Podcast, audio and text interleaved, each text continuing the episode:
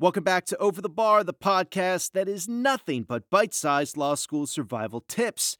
Today, Stephen will discuss whether B's and C's will doom you in your first semester. Spoiler alert, they won't, but you need to buckle down.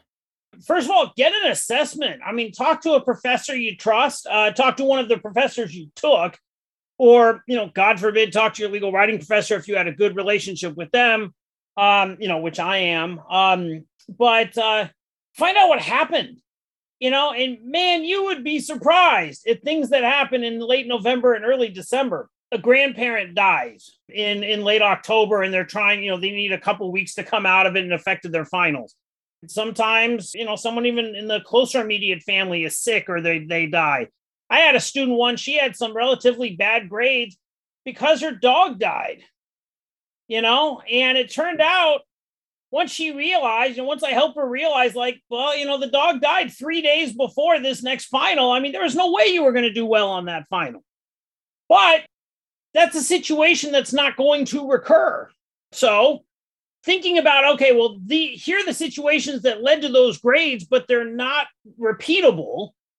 So you're actually in a better place. And so just go start your outlines earlier, do more practice exams, she wound up doing really well the rest of law school, got a big firm job, and it just wasn't a problem. But also, she had a very easy story to tell in trying to get her job so that if someone asked, Hey, wow, it looked like that one grade was really kind of tough. What happened? Well, don't be whiny. Explain it in 30 to 45 seconds. Hey, you know, my, you know, my, my, my six year old, um, you know, dog died and, you know, it was really close to the dog and, you know, reminded me of my mom. It was the last memory I had of her, et cetera, et cetera. That affected this. However, as, as I've been moving on with my other courses, you know, things have gotten better and et cetera, et cetera. So a lot of it's just trying to find out what happened. Because if you're just sitting there saying, like, hey, 2.4 GPA, 2.4 GPA, 2.4 GPA, that's a problem. But if you realize, hey, I missed issues on that contracts exam, I didn't see these words and phrases that I could learn more about with the trigger list book to help me spot those issues for further exams. I didn't understand what the professor liked or didn't like because I didn't go, I didn't take practice exams and see what he liked or didn't.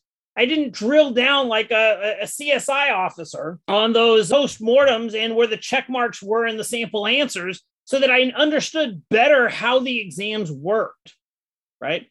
So some of it really reflects a lot about just the preparation. I mean, it's almost like, and I don't mean to excuse it, but it's almost like some poor grades are really incomplete grades. In other words, it's more of a referendum of how they studied than it was about their knowledge or even their ability to take the test. Thank you for tuning in to this episode of Over the Bar. We hope that this episode eased anyone out there who is anxious about their grades in the first semester. Make sure that you subscribe for more bite sized tips and grab Stephen's books Win in Time and Trigger List to give you the edge you need to dominate law school.